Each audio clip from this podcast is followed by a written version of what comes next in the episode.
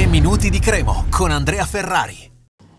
Le ultime sette fatiche del campionato. Ieri sui nostri canali web e social di Cuore Grigio Rosso abbiamo pubblicato una grafica realizzata come sempre da Giacomo Pietroboschi di Opificio Grafico, che è titolare della testata giornalistica cuoregrigiorosso.com, ma si occupa anche delle grafiche per questo progetto.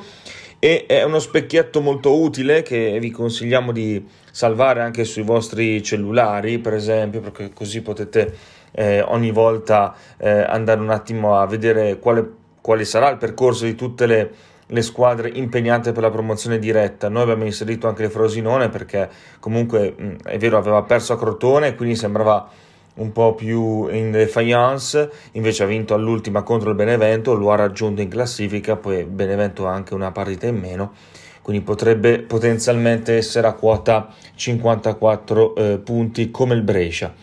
E cosa ne pensate? Beh, di certo abbiamo messo anche le stellette come grado di difficoltà delle singole partite. La Cremonese è la squadra che affronta squadre, mm, scusate il gioco di parole, eh, dalla metà di classifica in giù, a parte il Frosinone, e quindi lo sappiamo, sarebbe sulla carta il calendario più semplice.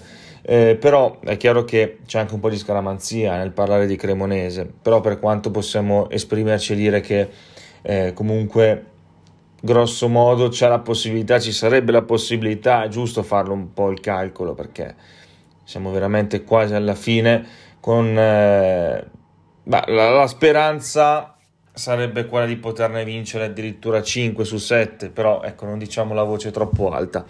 Detto questo, secondo voi eh, quali squadre hanno il cammino più difficile?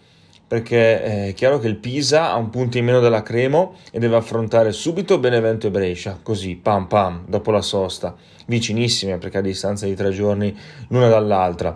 Poi la terz'ultima c'è Lecce, all'ultima il Frosinone. Quindi sono quattro scontri diretti, diciamo, su sette partite rimanenti.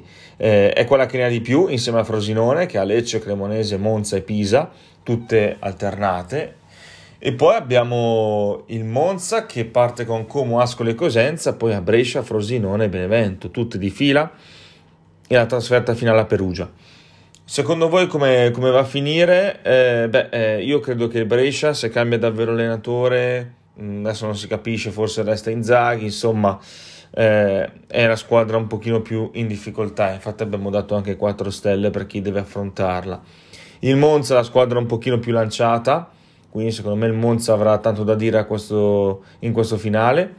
Il Frosinone può cambiare le carte in tavola più per le altre che per se stessa, però magari vince tutti e quattro gli sconti diretti che ha e, e finisce, eh, non, non, so se già seco- non so se seconda, però comunque terza o quarta è, è probabile. E poi il Benevento ha un calendario un pochino più, un pochino più semplice. Eh, vedremo, vedremo, ecco. Un, fatemi sapere, sono curioso di sapere da voi cosa ne pensate. Un saluto e forza Cremo. 3 minuti di Cremo, torna domani.